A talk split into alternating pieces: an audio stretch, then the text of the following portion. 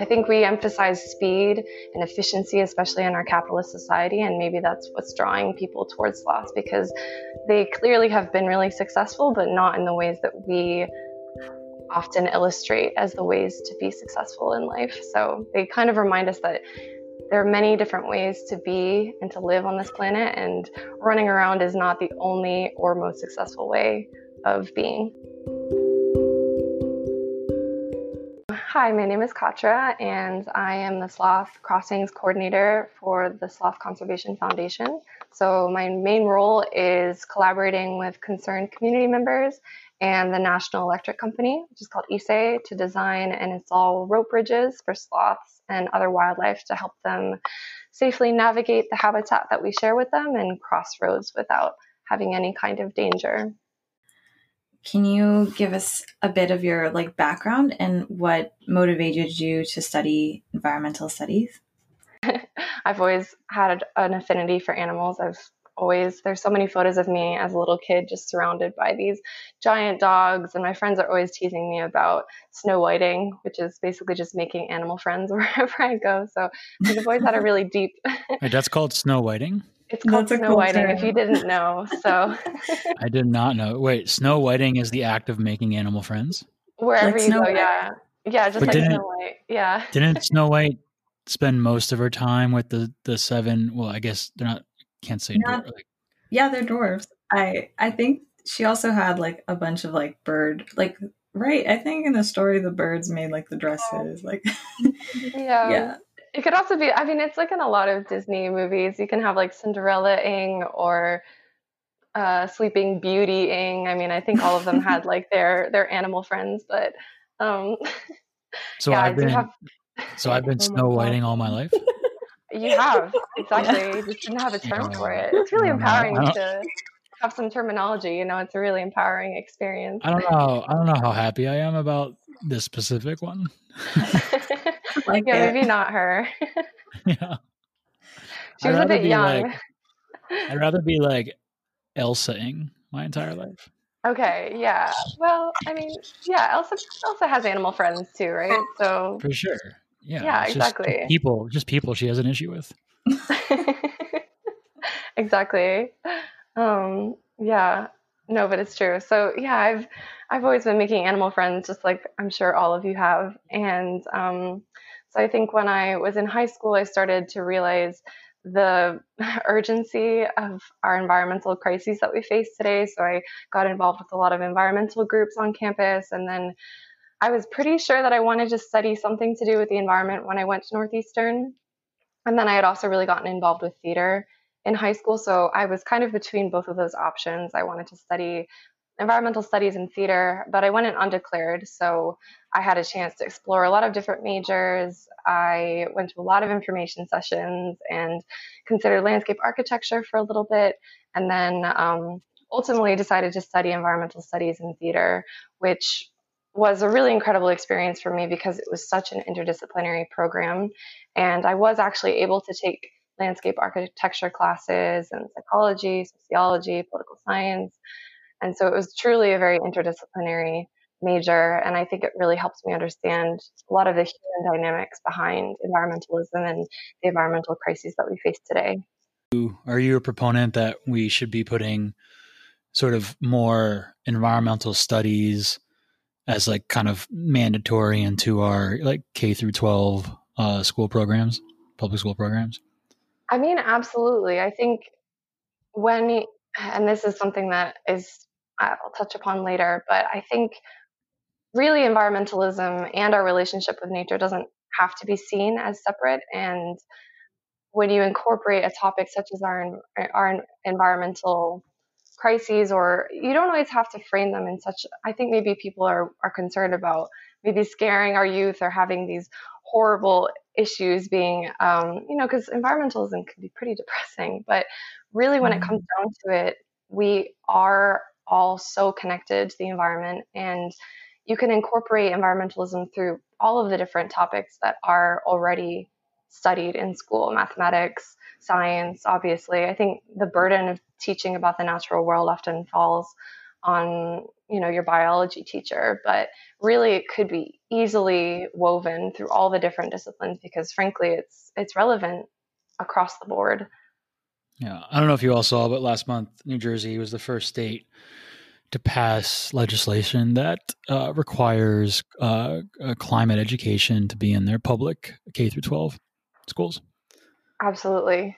Well, I mean, those are those are facts, and I know that obviously it's a controversial topic in the United States, which um, was and is largely sowed by by interests that are not necessarily unbiased. So mm-hmm. it, it is mm-hmm. a, a, controversial topic in the United States, but climate is so important because it is a truth, it's a reality, and that's what you hope for the next generation is to be able to be comfortable with truth and be comfortable with questions and asking asking the hard ones. So I I think that's amazing.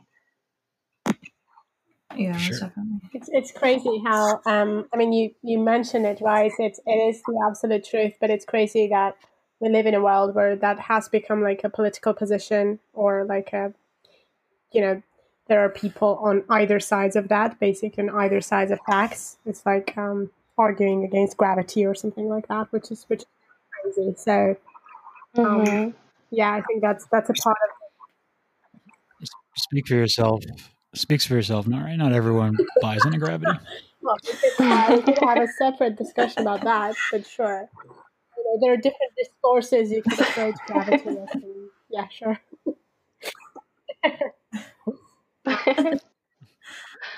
no, it's so true, though. Yeah, I, I, I completely agree.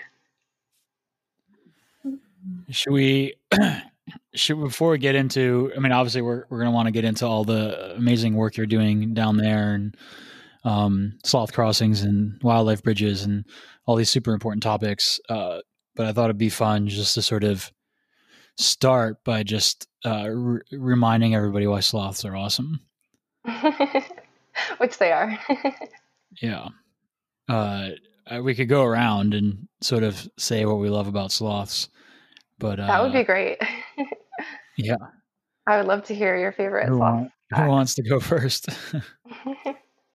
well, I mean, so for me, I think I really like the fact that we have on the back of our sh- sloth shirts, which basically tells about the whole like ecosystem that um, lives on like the sloth's fur and how there's like so many like bacteria and and everything. Basically, like how just by existing, they're also offering like a habitat to more like biodiversity, which I think is amazing. Yeah, most definitely. I mean, we're still coming to understand all of those relationships as well. And there's been some theories about the sloths eating the algae on their fur, but we've never really seen that in practice. Um, but it does seem to be this complex relationship between the fungi and the algae and the moths that fertilize them and how it assists in camouflage and it's yeah it's a really incredible and complex relationship between all of them which is i i love that fact about sloths it's definitely one of my favorites as well also far and away the greatest mating call of all species Oh, I can hear it. yeah, slightly. yeah. I mean, so good. oh, it's fantastic. I mean, if you're that slow moving, you have to let you have to let the others know that you're in the neighborhood. So, you know, how else are you going to let everybody know than scream from the treetops? yeah, it's incredible. It's like uh it's like it's like um like a tra- uh, a, a soundtrack on like a B level horror movie where they just like play really play the scream. Wait, hold on. It really is is. amazing. Oh my goodness. Apparently, it's always D sharp in the key of D sharp. Oh, that's funny. Yeah. Isn't that hilarious? Yeah. So I swear there must be a song out there that's an ode to the sloth, and there's a bunch of like D sharps just thrown in there. yeah, I feel like I'm just gonna bang out some D sharps for most of the rest of do the it, do it. yeah, and see if and see if uh if I attract any any any like squirrels or any other any form of uh, local wildlife. Um, also, I Definitely. I put this in our doc, but people a lot of people don't realize the um, you know the, the today's sloth descended from the the giant ground sloth from Mhm. millions of years ago.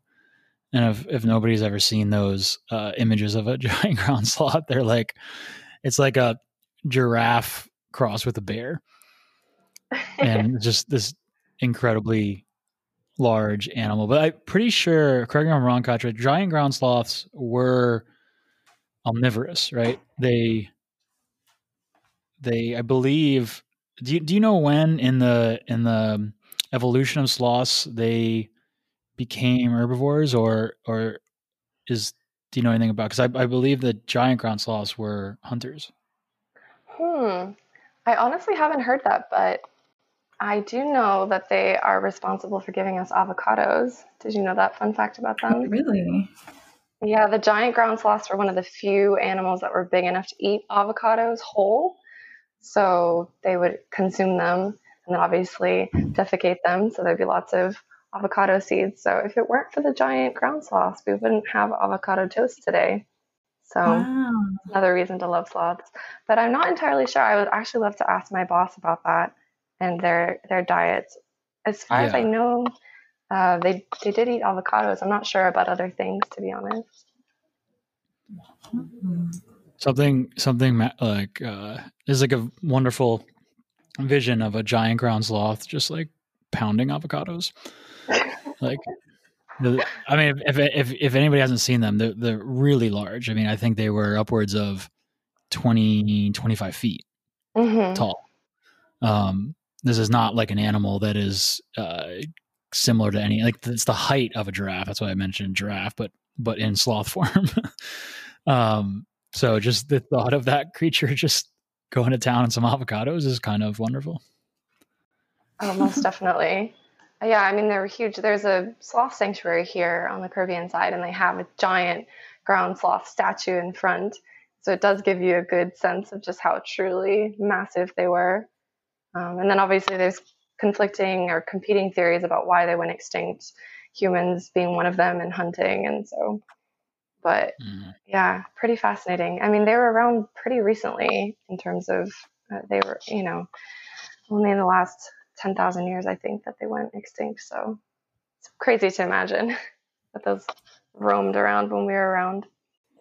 I guess um, a lot of people uh, can relate to them because of different reasons and different characteristics. So, um, and we normally love things that we can relate to as humans. Um, so we like to anthropomorphize them. So, in, in that sense, like I have related myself to that animal and the behavior and, and kind of the vibes. Um, I've never seen one in real life. I'd love to, but um, the reason I have a warm kind of feeling about them is because um, I relate to some characteristics that they have, but also they have been given in, in fiction and cartoons and so on. So it's it's yeah, it's it's the most common probably idea an average person would have about a sloth without ever seeing them or interacting with them. And in so many languages, the word sloth means lazy, and it's akin to one of the deadly sins, you know, laziness. Um, and in fact, they actually only sleep um, around eight to 10 hours a day. So it's pretty comparable to the amount of time that we sleep.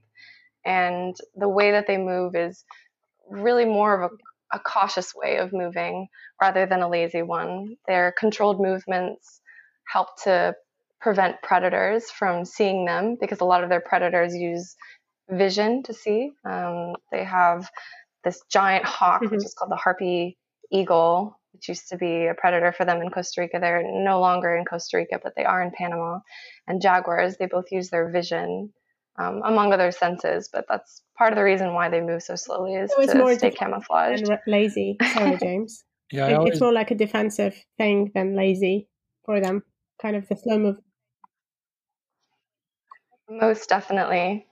I always think of if you've ever seen the Hunger Games series. Have you ever seen the Hunger Games? Um, so you know how Peeta, he is really injured at one point, and in order to survive, he just uses his artist skills to Mhm. kind of paint himself and stay hidden. I think that's what the sloth would do if a sloth was thrown into the Hunger Games, would just hide. just wait it out pretty smart yeah i, Just I wait it actually out. get I, I sort of have a aversion when people you know call sloths lazy and the reason is the word lazy has a very Mhm. negative connotation in our vernacular. We tend to think of something as lazy as something um, entitled. You know what I mean? As a behavior of uh, um, it just has a lot of like negative uh, sort of connotation when we talk about lazy people. Yeah, Uh, like it's I'm- usually it's usually an accusation you're making to somebody for not taking care of themselves or not taking care of others, um, not being responsible for their own behavior, all these things. So I think it's like sort of dangerous, not helpful to think of sloths as lazy creatures because that naturally we because we have that negative association with the word lazy, and really it's just like I just think of them as they're just not in a hurry. Like they're like that's to me a different way of thinking they're just they're not in a rush. They're not caught in the rat race of life that many of us are. And uh you know they they live in the moment like that's another way i think of i think of sloths as just creatures Yeah, that you- are all like super present yeah, like as Katra said, they're very cautious. I think that's a good way of thinking about them. we're very thoughtful They are very Mhm. thoughtful. Yeah, they're very cautious. They're very thoughtful. If you've ever see a sloth move, you can see that they're testing the weight, uh, their weight for each of the branches. They'll grab onto a branch and then they'll pull it down a little bit to see if it'll hold their weight, and then they'll slowly move one a time. So they are incredibly cautious. But as you said, it really is an incredible survival strategy, and it's been con- incredibly successful for them because they've been around for almost 64 million years. so it's clearly, I think we emphasize speed and efficiency, especially in our capitalist society, and maybe that's what's drawing people towards sloths because they clearly have been really successful, but not in the ways that we often illustrate as the ways to be successful in life. So they kind of remind us that there are many different ways to be and to live on this planet, and running around is not the only or most successful way of being. So I also really appreciate that about them. I love that. Definitely. Yeah. So I guess we that is kind of an interesting segue into um, sort of the, the the first topic of talking about the biggest threat facing sloths, um, and you know talking about this the sort of uh, the the roads and the habitat fragmentation be, because their cautiousness uh, obviously does not uh, is not helpful when it comes to crossing a road, right? Um, and uh, in terms of the, the the sort of risk they're taking every time they do it. Um, do you do you want to Katra talk more about uh, this this this topic and this issue and why it's such a threat to um, to the species? Oh, absolutely. I think sloths are really a great focal species. Uh, I'm sure you're familiar with choosing a charismatic species or choosing a cornerstone or a keystone or an umbrella species that will have a lot of benefits to a lot of other wildlife. And when it comes to habitat fragmentation, sloths are exactly that species because unlike monkeys or other types of wildlife, we have these awesome we have so many types of arboreal wildlife here it's incredible but sloths they can't jump so if there's a gap in the trees, you might have seen, if you ever come to the tropics, monkeys that will just launch themselves from one branch to the next tree. And sloths are not able to do that. So, unless the trees are directly touching or within about a meter apart, then the sloth will have to come all the way down to the ground, cross on the ground, and then go up to the next tree. And not only is this a huge amount of effort for the sloth, they're actually really not designed for that kind of movement they have developed a very specialized mus- muscle structure, which is perfect for hanging in trees, which is what they spend obviously most of their time doing. But when they have to come to the ground and they actually have to use the muscles that would be responsible for pushing, they have a really hard time, which is why you see all those videos of sloths just dragging themselves across the road because their pulling strength is quite strong, but when it comes to pushing, they're really quite hopeless. Um, so they are a species that have become incredibly specialized to live in trees and they're very streamlined in that way. They really have all of these characteristics that make them perfect for canopy life and completely unsuited for life on the ground. And then, moreover, when they do come to the ground, they're at risk for being hit by cars, they're at risk for people, or unfortunately, a lot of dog attacks that we we get. That's one of the leading reasons that sloths will come to rescue centers around here. And even if they survive the dog attack, is often the bacteria from the bites that will kill the sloth down the line. So they are incredibly vulnerable to any kind of habitat fragmentation.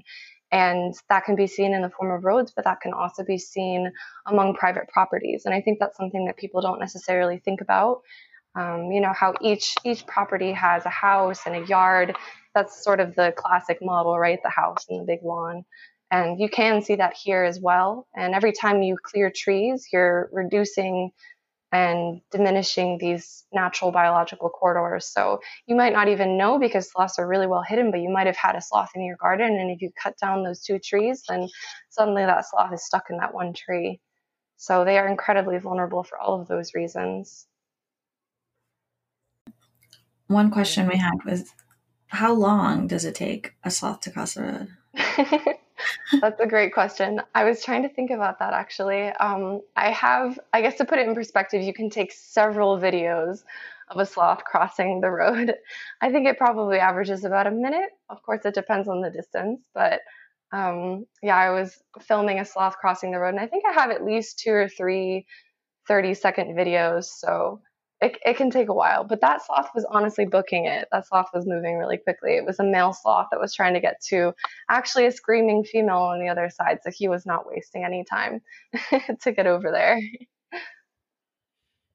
And I think this is important to bring up because I think a lot of people believe that, uh, you know, you're not you're not causing damage to as much. You're minimizing damage in an ecosystem by, you know, kind of building transport through it um, you know, and and you're still maintaining it in that way uh, and protecting it. But you know, this is a great example of how building transport through natural habitat, uh, even just a single road or train track, um, which is something we we were dealing with in Laos a lot on the elephant stuff, is you know very can be very very damaging. Um, and you know, this is something that's been going on you know, for for hundreds of years, right? Thousands of years of building trade routes and um, you know connecting people, and it's it's a it's a hard one to solve because the sort of the natural globalization of our economy depends on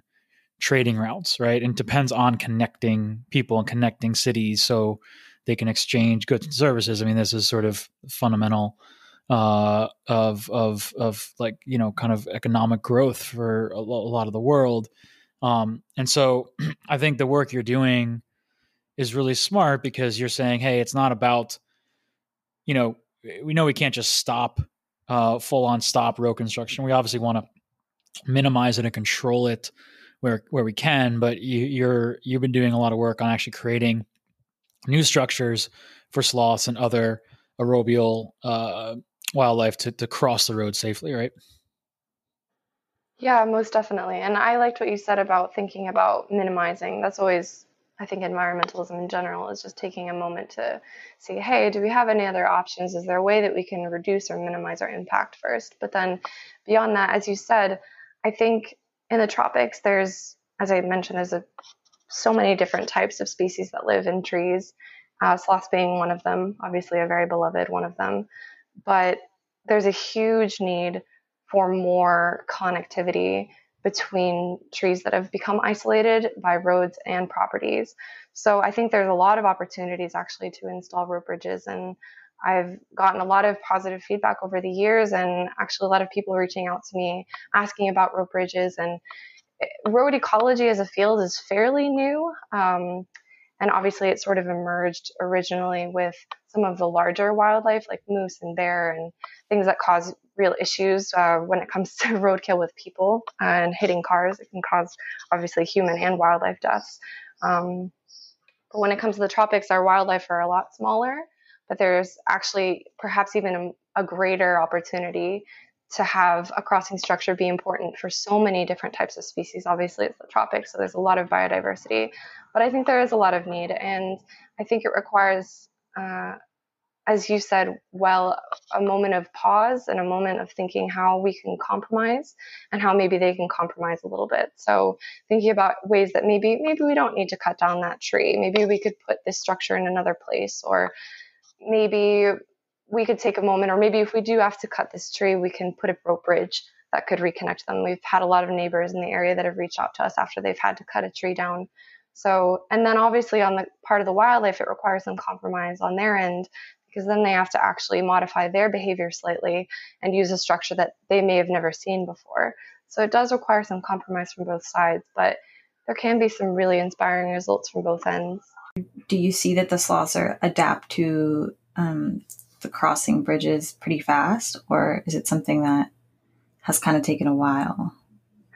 Well, we actually did have some really exciting news recently. Um, the bridge that you sponsored, actually, and Amelia sponsored, um, actually has a sloth using it. And it was one of the first and fastest instances that we've seen a sloth starting to use a bridge. So, I guess to put it into context, sloths, they're very slow creatures, right? It's, as we've talked about, it's this adaptation that has helped them survive for so long on this planet. And it can take 30 days for a single leaf to go all the way through their digestive tract. And this sloth started using the bridge in less than a month. So it was actually quite fast for a sloth. So it was mm. really exciting for us to see this sloth. And I got to witness her the other day um, firsthand using this bridge. Um, she had this habit of coming down to the ground and she started using the bridge which was incredibly exciting. So they do adapt. It takes a lot longer, and sloths, they're very difficult to capture via camera traps. So that's something that we've been really trying to work on and address and learn from. Because their movement is so slow, they often will not trigger the camera traps. And also because their body temperatures often very much resemble the surrounding environment, their body temperature can fluctuate almost 10 degrees across the course of a day they don't trigger the camera traps heat sensors either. So they're incredibly difficult to get on camera. So we're still working on that, but we did get some footage of her crossing the bridge, which was incredibly exciting. That's be, so yeah, they'd be the ultimate sleuths. They are the ultimate. Can't be detected. Yeah, can't be detected. It would. They would need. They would need a good amount of time for the sleuthing. They would. But yes. But assuming the time was given, they could sleuth quite well. They really could sleuth quite well. I feel like yeah, a sloth could totally steal a flat screen TV, and you just wouldn't see it coming, really. uh, let's not give let's not give anybody the wrong ideas about about sloth application. Um, I know. can you talk a little more about the bridges themselves in terms of just curious, what are they constructed of? Um, how how high off the ground are they on average uh, for a given road? Um like what how how how much space do you like to have between bridges? Is it like you want to have it every quarter mile every mile? Um just if you can tell us a little more about uh, these crossings themselves.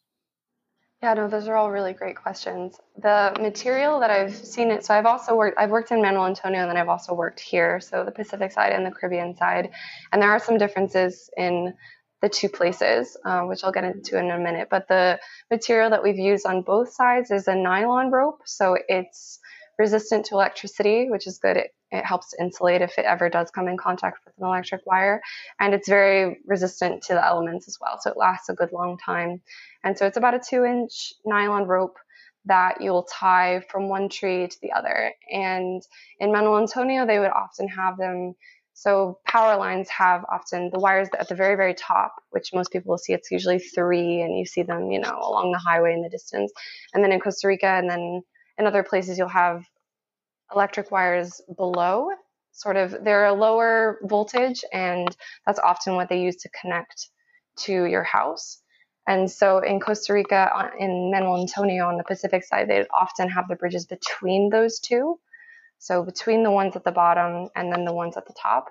And I think it was mostly having to do with the conditions that they had there. They didn't really have trees tall enough to be able to install the bridge above. But fortunately, on the Caribbean side, we do have some trees that are still tall enough that we can actually install the bridge above the whole power line structure. And that I would obviously recommend that's the most ideal because the risk if you do run the bridge between those two structures is that if they get off the bridge halfway and then they might get on the telephone cables or hopefully not, but they could come in contact with the electric wires. So it's it's obviously more ideal if it's at the top of the tree. And then moreover, the animal doesn't have to come all the way down to the base of the trunk and cross. They can use the branches, which is what they usually like to use anyway. So we have a wonderful tree climber here who's so brave. Every time I see him climb, I mean, he climbs like you know 100 foot it's just it's insane. He he climbs the tallest trees around here.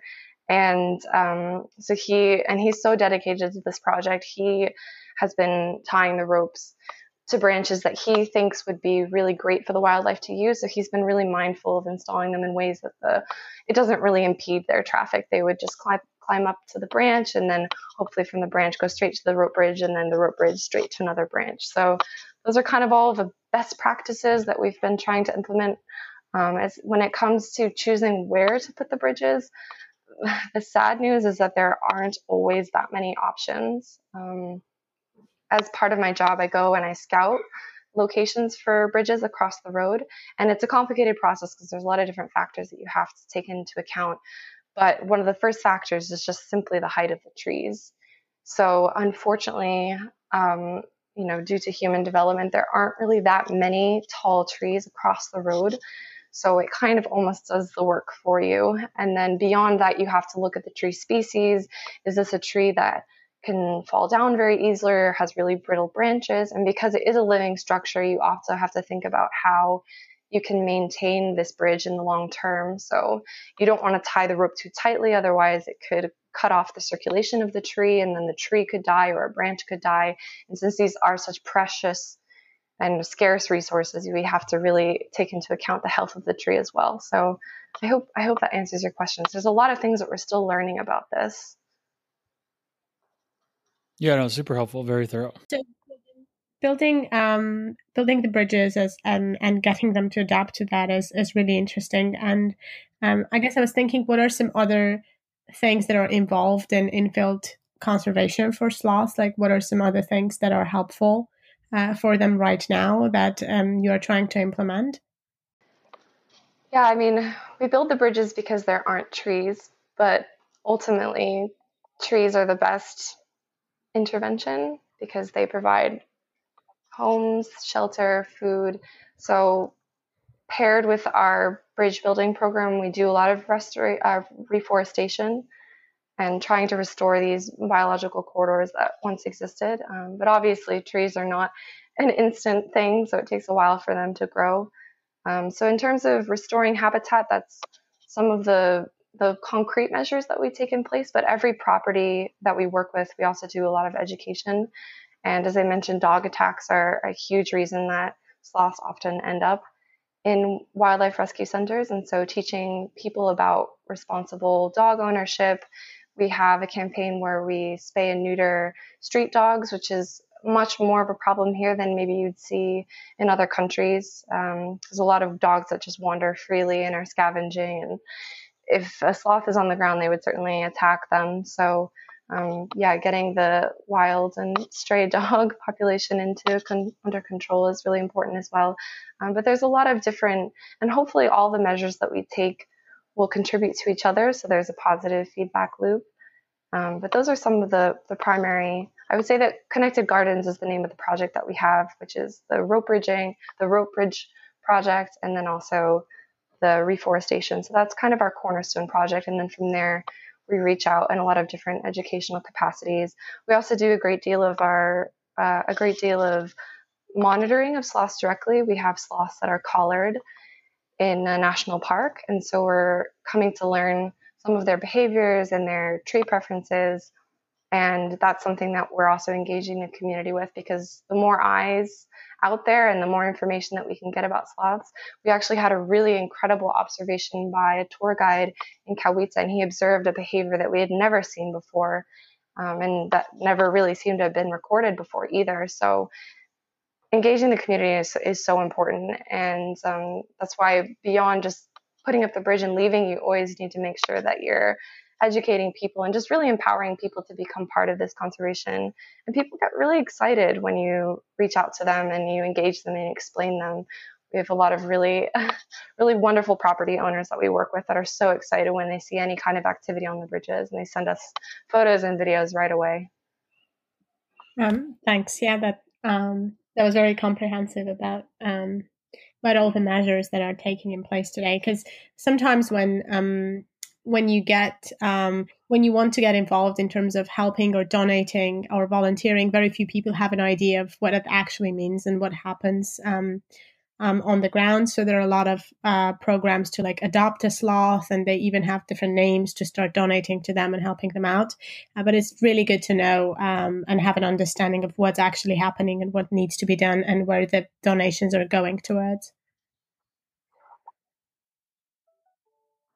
Oh, most definitely. And we do try our best to give updates whenever possible. So, whenever wildlife are seen using the bridges, we like to let our donors know. And we have a whole map of all the different bridges that we've installed and all the different places that we've planted trees that you can browse and it's always being updated. I think it's really, I mean, it's really inspiring for us too to really see and appreciate the full circle of the impact. And obviously, it's so important to know what kind of impact your your money is is making because it's such a generous thing to do. So that's really important to us at SloCo.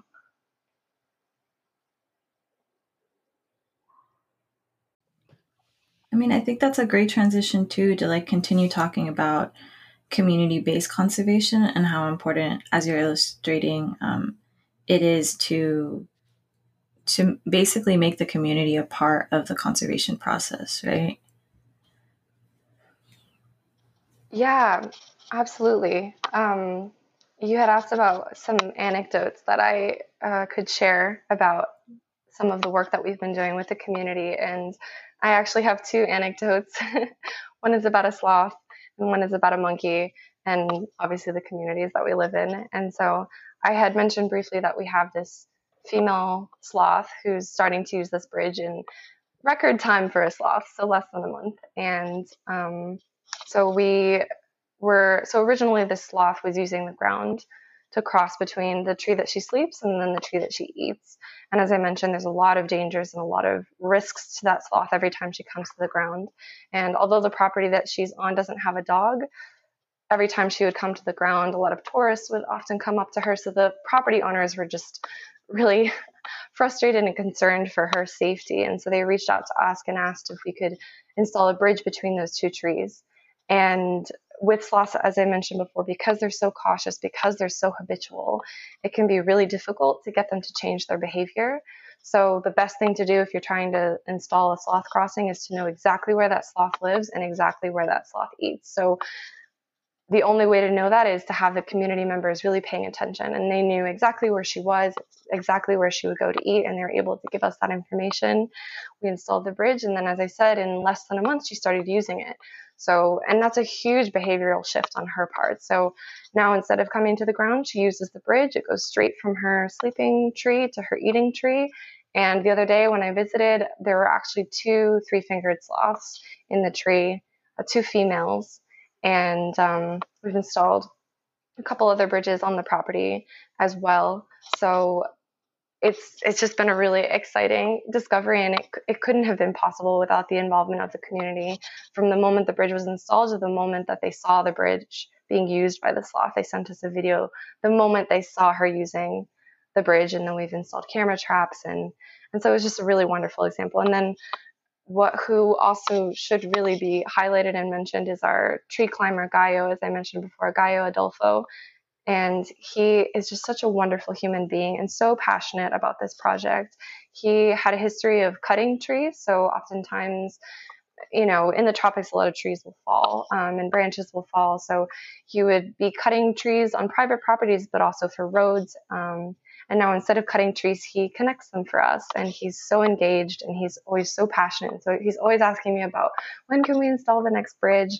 Um, so he's just such he's such an advocate and he's such a wonderful member of the team. So that's the story about the sloth, which is really exciting. And then there's another story about a monkey at a different property. So this is another property. It's called um, Faith Glamping, and it's a place where you can glamp, you know, fancy camping if you haven't done that before. and um, so they've kept a lot of the the rainforest intact but um, they had a, a troop of howler monkeys that would come to the property a lot. And one time, um, the howler monkeys were they were trying to get across a gap of the trees, and so a lot of the monkeys were jumping across the gap. And you know, some landed well, but unfortunately, there was a mother howler monkey, and she had a baby on her chest. And when she jumped across the gap, the baby fell from her, and it hit a stump. Um, and the baby died immediately. And the owners were just incredibly heartbroken. And unfortunately, the baby died right upon impact, so probably didn't suffer much. But so it was incredibly tragic. And so they they they wanted to do something about it. They named the the baby monkey Bobby, and uh, so they reached out to us. And they asked whether we could uh, install some bridges on their property. We installed a triangle of bridges on that property where that monkey fell and they named the bridge Bobby's Bridge. And as it so happens, and this was a really serendipitous moment, the person who sponsored the bridge, he was sponsoring it for a relative of his that had also died. And so, and it was chance that it ended up being the same bridge. So it's honoring two deaths in a way and honoring those and and remembering those in I think a way that's really positive. So those are two of the stories that are uh, from our Sloth Crossings and Connected Gardens program that were really heart heartfelt and, and touching. I think. Oh, yeah, those are amazing. I I also just want to echo, um, you know, in conservation how how critical it is to work very closely with with local communities, and it's not just for their support. Um, it's actually you know it's for their benefit um, it's you know a lot of it requires education uh, you can create you know job opportunities um, we see this a lot in uh, in, in parks and in parts of Africa where you know create more opportunities to be rangers and um, patrol people. Um, so there's like job opportunities. There's there's benefits to them from you know clean water and things like that by improving uh, ecosystem health, um, agriculture growth and biodiversity. I mean, there's just it's so important that all of us that do work in, in, in conservation remember that the, the, the the the you know indigenous people and local people just in general are a critical I mean, people are critical parts of ecosystems and need to be factored in to this work and we, we do this again in laos with uh, MandaLao, where um, you know we were very involved in terms of uh, sort of agriculture trade or giving uh, elephant dung to local farmers, which is a great fertilizer, uh, employing a lot of local uh, uh, Lao um, Lao people from Luang Prabang, and uh, you know using proceeds to support rebuilding of some of their religious temples and things like that. But it's it's so so important to um, work hands on with the local community, no matter what kind of wildlife conservation work you're doing. Oh, absolutely. I could not agree more. And I think shifting from the Pacific coast to the Caribbean coast, there are a lot of differences between the two. And I've definitely seen a lot in this line of work. The Pacific side has a lot of the luxury resorts and a lot of some of the bigger uh, types of development that you would see with more large scale tourism. And so, as a result, that wildlife have been really negatively impacted on the Pacific side. And the Caribbean side, largely because the rain, it's a lot rainier on the Caribbean side. So, if you want a beach vacation, you don't want to be sitting in the rain, obviously. So, a lot of the Caribbean side, and then for a lot of other historical and cultural reasons, has been largely underdeveloped or undeveloped, as you would say. But it's not so much, as you said, just kind of trying to ward off any kind of development. It couldn't be further from that. It really is about empowering the local communities and forging a new type of development that is in line with the interests of the community and interests of the wildlife, which are often so compatible. So it's it's yeah, it's trying it's not trying to stave off any kind of development and and preventing any kind of economic opportunities. It's having both of those hand in hand and really forging the growth together. So I, I completely agree.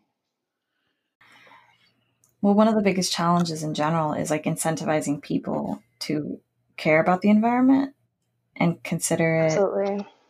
Um, what are ways that people can like basically make people care about it? How do you make people make more conscious decisions to better the environment? Well, it's a really complex question, but it's something that I've been very interested in for a long time. As I mentioned, I wrote an environmental theatrical thesis. so I was combining my interest of theater and the environment to answer that exact question because I really felt in college and then in general that often the way that we try to get people involved um, or to get people to care about their environments is through a narrative of guilt and fear. And although they might be effective um, or effective in the short term, I often find that they're not effective in the long term. So that's always been something that's kind of bothered me, uh, especially also someone that cares. Um, I think there's also this belief that there's only one way to get people to care about their environments. I think maybe that's why they try to focus on universal messages like, oh, rainforests give you water and rainforests and forests help to stabilize our soils. And but really, I think every person's relationship with their environment is incredibly personal and incredibly personalized. So I think one of the best ways to get people to care about the environment is to get them to consider their relationship with the environment. And for each person, that will be a little different. I remember I had a professor in college who, this was so memorable to me at the time. He was an environmental sociologist and he took one of his classes to kind of explain his personal relationship with the environment and how he really loves to fish and that above everything he loves this fish called the striped bass and he was explaining how he would care whether the Charles River would be polluted on a personal level because he wants to be able to fish there and he wants to be able to take that fish home and grill it up and not worry about any kind of pollution. And maybe if you're a biker, the Charles River is a beautiful place for you to be able to get fresh air. So every person has a different reason that really, you know, stokes stokes their heart or stokes their flames, their internal passion about the environment. I think for me, obviously, it was wildlife. So I realized that along the way, and then I was able to frame my work and also how I relate to the environment through that lens. Um, but I think the first step is really just considering in a positive way what is your relationship to the environment and what really excites you about the natural world because there's going to be something different for everyone. That's true. I think considering that there is no one universal like approach, but I yeah, I agree like whenever we're able to I think do more of that reflecting and like how does the environment I guess it also kind of is tied to the whole um, idea of like people try to almost put themselves apart from the environment or uh, apart from I don't know the role of Earth in general, but it is so intertwined that when we actually do take a moment and stop and think about it, like our decisions or our roles, um, they will impact like every other person and every other creature. So, yeah, I agree with you. Absolutely. Yeah, I think that is another really important avenue as well. So, appreciating your personal relationship with the environment, and then obviously all the different ways that we're so linked to the environment. I mean, there's so many amazing documentaries that explain all the different relationships that we have, and we could even really be thanking whales for the fact that our climate is being regulated. And so there are all these really unobvious connections that um, that we can come to appreciate um, as well. So I, I think I think there's a, mm, a bit of a it, it's yes, very beautiful definitely. to think about um, our relationship with the environment and animals in a personal way, but also sometimes the way we build relationships can be very selfish and short-sighted in a way. Um, and I think it's also useful to think about the kind of side effects of us building personal relationship with certain animals or um, everything around us. So um, one of the topics that James mentioned as well, the idea of sloth selfies and, and how that um, basically affects the animal and um, that also kind of gets um, spread through social media and, and has um, even a bigger um, kind of it, it, it, draws attention to the animal but not in the best way possible. So um, maybe you would touch upon this topic and this idea about being very conscious and ethical about the relationships we have with these animals and with the environment because not always what we consider it as fun or loving um, is the best choice um, for the other creature in a way. I mean, we see this happening with elephants as well, and um, tigers and, and other wild animals that we don't understand that well sometimes and can harm by wanting to build a relationship with.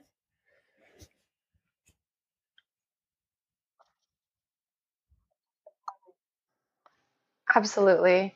I think you touched upon a really important point that there is uh, there there are nuances to it, and if you aren't taking into account the welfare of, of the animal or really viewing them as their own independent thinking feeling creature then you really can slip into a more ex- exploitative relationship with the environment and I, I, I think you're completely right that and that's a challenge in Costa Rica where it's a country that's famous for ecotourism. So so many people come here to see sloths, to see all the different types of amazing wildlife that Costa Rica has done a great job of of conserving, but in the same token that love yeah can kind of be misguided and people can get way too close to sloths and other wild animals.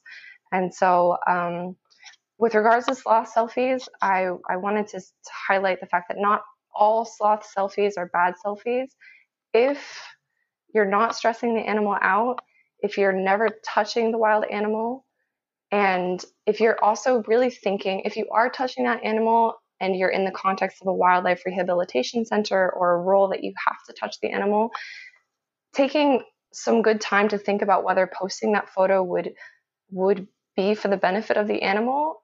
Could that selfie be misinterpreted um, by a wider a wider audience? And then just making sure that those norms are followed by other organizations. So if you're taking a, a sloth selfie and you're six to 10 feet away, and the animal's behavior is clearly not changing by your presence and you're not making loud noise, you're not using flash, if you want to take a selfie, go ahead. That's a good, that's a responsible selfie. But as soon as you, you see the animal's behavior change, or perhaps you're blocking that animal from getting to somewhere where they need to go, then that is clearly a bad selfie. So I did want to highlight those things. And I think people people hear stories from organizations saying, oh, well, this sloth was rescued. You know, they, they like people. And usually those stories are false, um, in addition to being just really untrue on the part of the sloth. We've hand raised sloths because they've been orphaned, and by the time they reach sexual maturity, they often don't even want to be near people at all. So even sloths that are hand raised often don't want to be near people at all. And moreover, the organizations that are offering sloth selfies or offer a sloth as a photo prop, they probably took the animal from the wild. The mother was maybe killed, and it's fueling this illegal petting trade and the ultimately threatening threatening the sloths in the wild. So it can seem innocent, but there's a whole backstory that I think a lot of people don't quite realize and understand.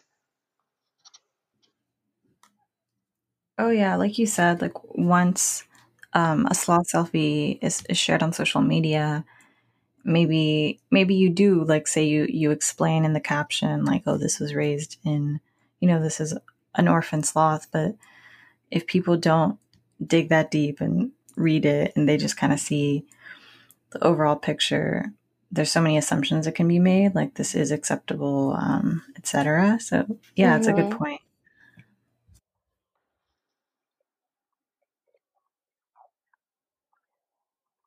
Yeah, no, it's really true. And in some states, it's you're allowed to have a wild animal as a pet, but just because it's maybe legal in that state doesn't mean that those animals are not suffering or feeling incredibly stressed. Oftentimes, sloths don't really show outwardly a lot of their stress symptoms. Um, I mean, if you ever see a sloth with its arm raised up, it's about to swipe and it's a very stressed out sloth. But we have a guide on our website about how to take responsible wildlife selfies and how to be a responsible tourist. Mm-hmm. So yeah, I think that's very important and very helpful because so um, the more you edu- educate people about this, the less people you're going to have um, who would get involved in such types of activities. Because I think the amount of people who are who know what's happening and are malicious is a lot smaller than the amount of people who just have no idea and would just do something without thinking really. And um, I guess the question from here is um, what are some of the ways that people get involved to support what you're doing, your work, the organization, and in general, sloth um, as this incredible animals that need our support and help now? Um, can you can you mention some of the ways that we can all kind of be helpful and also share the world to others? Um, well, there's three main ways um, donating, um, obviously supporting our work directly, uh, creating awareness through actions and words, and volunteering your skills and time. So, for donations, we have a lot of different donation packages on our website, Sloth Adoptions. All the donations obviously go to support work on the ground. If you're interested in sponsoring a, a sloth crossing, you get a plaque with your name on it, and then um, I will send you updates about the bridge and why it was installed, the story behind why it was installed, and if we have any wildlife using the bridge, send you those photos and give you the account. Um, so there's a lot of different ways to get involved financially. Um, but really, as you said before, education is so important. And so if you do if you have been inspired by any of the messages today or on our website, sharing that information with friends or leading by example are really great ways of, of getting involved as well. So educating people about sloth selfies, if someone is swiping through and they see a really, oh wow, look at this sloth, is so cute. You could explain to them gently, of course, that oh, sloth selfies are maybe not the best for the animal, or and kind of explain some of the background. And then even just leading by example, if you cut out uh, palm oil, for example, or try to reduce the amount of pineapples that you eat. Those are two types of crops that directly threaten sloths here in Costa Rica. So those are great ways. And then we are a really small team. So if you do have a special skill or something that um, could contribute to our team, we are always looking for volunteers. Um, so examples would be marketing, grant writing, fundraising, down the line, we do hope to have a formal volunteer program, an internship program. We can have people help with our monitoring and uh, so have a fully fledged program. But um, that's something for down the line. But in, at the moment, if you have any of those skills and would like to support us, we would we'd absolutely love that. So those would be ways to get involved. That's great. Yeah, there's definitely a lot of ways to get involved. We'll we'll be sure to share um, links to your resources as well as like your social media and websites. Um, yeah, I, I really enjoy working with you guys because one, I, I really value like the transparency that you guys uh, hold in terms of like the stories behind and, and constant updates. I think that's just really helpful. And it also kind of continues like, like, yeah, once we donate, you know, it doesn't end there. There's um, like a, you ba- you basically hold a space where we can continue a conversation or you can continue reaching out or helping uh, in all the ways that you mentioned. So that's great. Yeah so if you are if you do have any expertise in marketing grant writing fundraising you can send an email to info at slothconservation.org or visit our website and um, you can see all the work that we've been doing there. Great. Well, our last um, little part that we like to do is just some rapid fire questions. So I think we'll start with what is your favorite book on conservation, climate, or environment that you recommend everyone read? I would have to say Rambunctious Garden Saving Nature in a Post Wild World by Emma Marris. Such a good mm-hmm. read. Highly recommend. I like that. And what is one nature documentary or film or series that you recommend? I think the recent Our Planet on Netflix, yes. I hope it's still there, just completely fell in love with the way that they describe our relationship with the natural world. Yeah, that's a great one. And what is your favorite animal on earth? Well, sloths, obviously, but I have a lot. It's absolutely impossible for me to choose one animal. I love kinkajous, okapis, tapirs, basically all these animals that I have to look up on my phone if I ever tell someone that it's my favorite animal because nobody knows what they are. I always have Those to just type it in. They're like, wait, hold on. Let me show you. That's great. And then last one, what is one behavior change that you think everyone should implement and adopt to either help like reduce their their footprint or also just in general to try to save the planet? I think shifting from a competitive mindset to a more collaborative one, and that obviously includes nature. So, not competing with each other and not competing with the natural systems on this earth because there's so many ways that we can all benefit from each other.